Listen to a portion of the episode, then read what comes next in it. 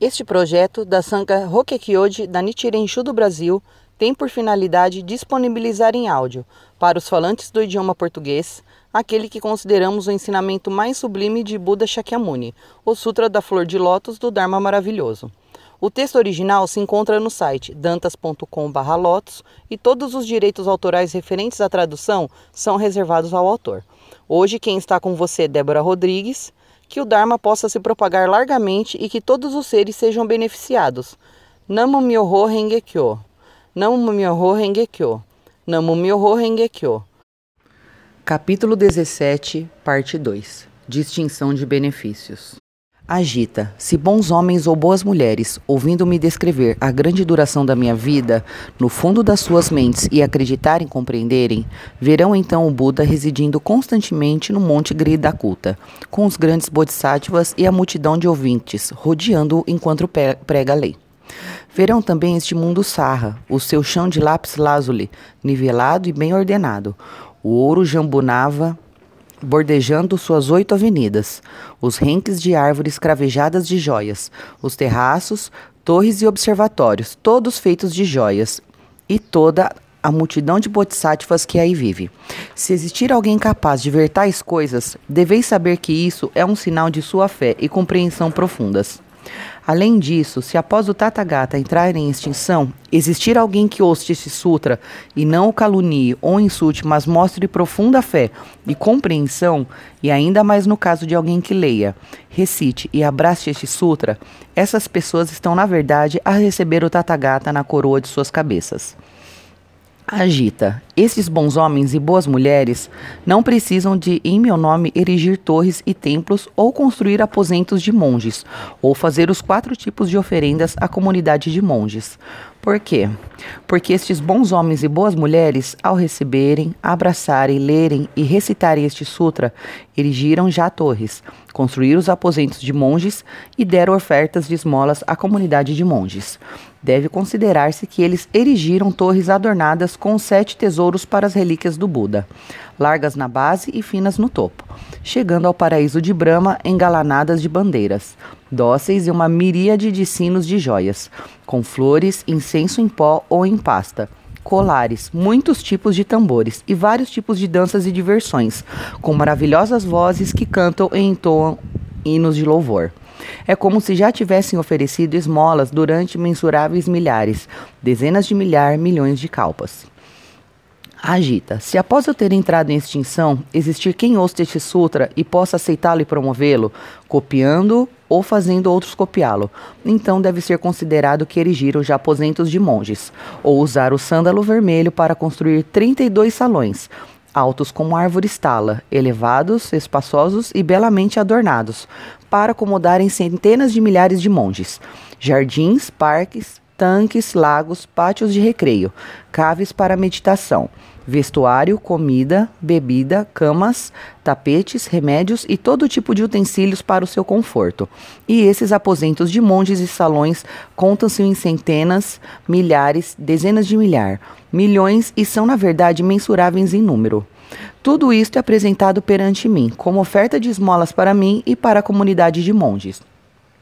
Assim eu digo: se após o Tathagata se extinguir, existir alguém que aceite, promova, leia e resiste esse sutra, ou pregue para outros, que o copie ou faça com que outros o copiem, ou que ofereçam esmolas aos rolos do sutra, então não necessito erigir torres ou templos, nem construir aposentos para monges, ou oferecer esmolas à comunidade de monges. E muito mais, é isto verdade para aqueles que forem capazes de abraçar este sutra, e ao mesmo tempo de oferecer esmolas, manter os preceitos, praticar a tolerância e a diligência, a concentração e a sabedoria. As suas virtudes são superiores, imensuráveis e ilimitadas, tal como o céu aberto, nas direções este, oeste, norte e sul, nas quatro direções intermédias, acima e abaixo. É imensurável, é ilimitado. As bênçãos dessa pessoa serão igualmente mensuráveis e ilimitadas, e ela atingirá rapidamente a sabedoria que abarca todas as espécies. Se uma pessoa lê, recita, aceita e promove este sutra, ou prega para outros, se o copia ou faz com que outros o copiem, E se pode erigir torres, construir aposentos para monges, oferecer esmolas e louvores à comunidade de ouvintes. Se pode empregar centenas, milhares, dezenas de milhar, milhões de modos de louvor para louvar os méritos dos bodhisattvas. E se pelo bem, pelo bem de outros ele emprega várias causas e condições, de acordo com a regra, para explicar este Sutra do Lótus, e se observa os preceitos com pureza, procura a companhia dos que são brandos e pacíficos, é tolerante e sem raiva, firme de intenção e pensamento, favorecendo constantemente a prática da meditação sentada. Atinge vários estados meditativos profundos, dominando todas as boas doutrinas, apurado nas faculdades e na sabedoria. Bom a responder a perguntas difíceis agita. Se após eu entrar em extinção existirem bons homens e boas mulheres que aceitem, promovam, leiam e recitem este sutra e tenham bons méritos como estes, deve saber que eles prosseguiram já para o lugar da prática e estão perto de anotar a Samyak Sambodhi, ao sentar-se sentarem-se sob a árvore do Budado agita. Onde quer que estes bons homens estejam, sentados, de pé ou circulando em exercício espiritual, aí deveria erigir-se uma torre memorial e todos os seres celestiais e humanos deviam oferecer esmolas da mesma forma que ofereceriam a torre do Buda. Nessa altura, o honrado pelo mundo, desejando expor mais uma vez o sentido de suas palavras, falou em verso dizendo: Se após eu entrar em extinção, alguém puder honrar e eleger este sutra, as suas bênçãos serão imensuráveis, tal como acima descrevi. É como se tivesse oferecido todo tipo de esmolas, erigindo uma torre memorial às relíquias do Buda, adornada com sete tesouros e com um centro largo e alto, que se estreita gradualmente à medida que alcança o paraíso Brahma. Sinos de joias aos milhares, dezenas de milhar, milhões, movem-se no vento, emitindo um som maravilhoso.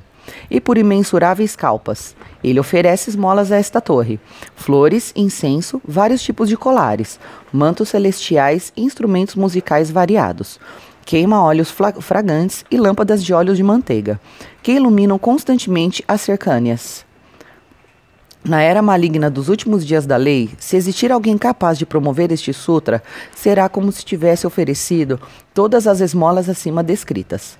Se alguém puder promover este sutra, será como se na presença do Buda ele tivesse usado o sândalo para construir como oferta aposentos de monges, 32 salões altos como árvore estala, ou tivesse fornecido roupas e enxovais, residências para assembleias de centenas, milhares, jardins, bosques, tanques e lagos, pátios de exercício e caves para meditação, tudo com vários tipos de delicados adornos. Se alguém com uma mente crente esclarecida aceitar, promover, ler, recitar e copiar este sutra, ou fazer com que outros o copiem, ou oferecer esmolas aos rolos do sutra, espalhando flores e incenso, ou queimar constantemente óleo fragrante, extraído de flores de sumana, champaca ou atimukakta, se ele oferecer esmolas como estas, ganhará imensuráveis méritos, ilimitados como o céu aberto, e assim serão suas bênçãos.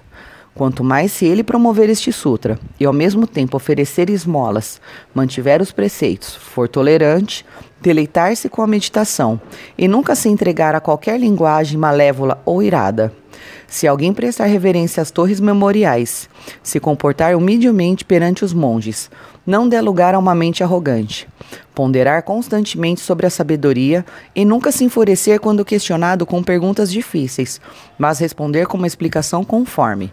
Se alguém levar a cabo estas práticas, os seus méritos estarão além de qualquer medida.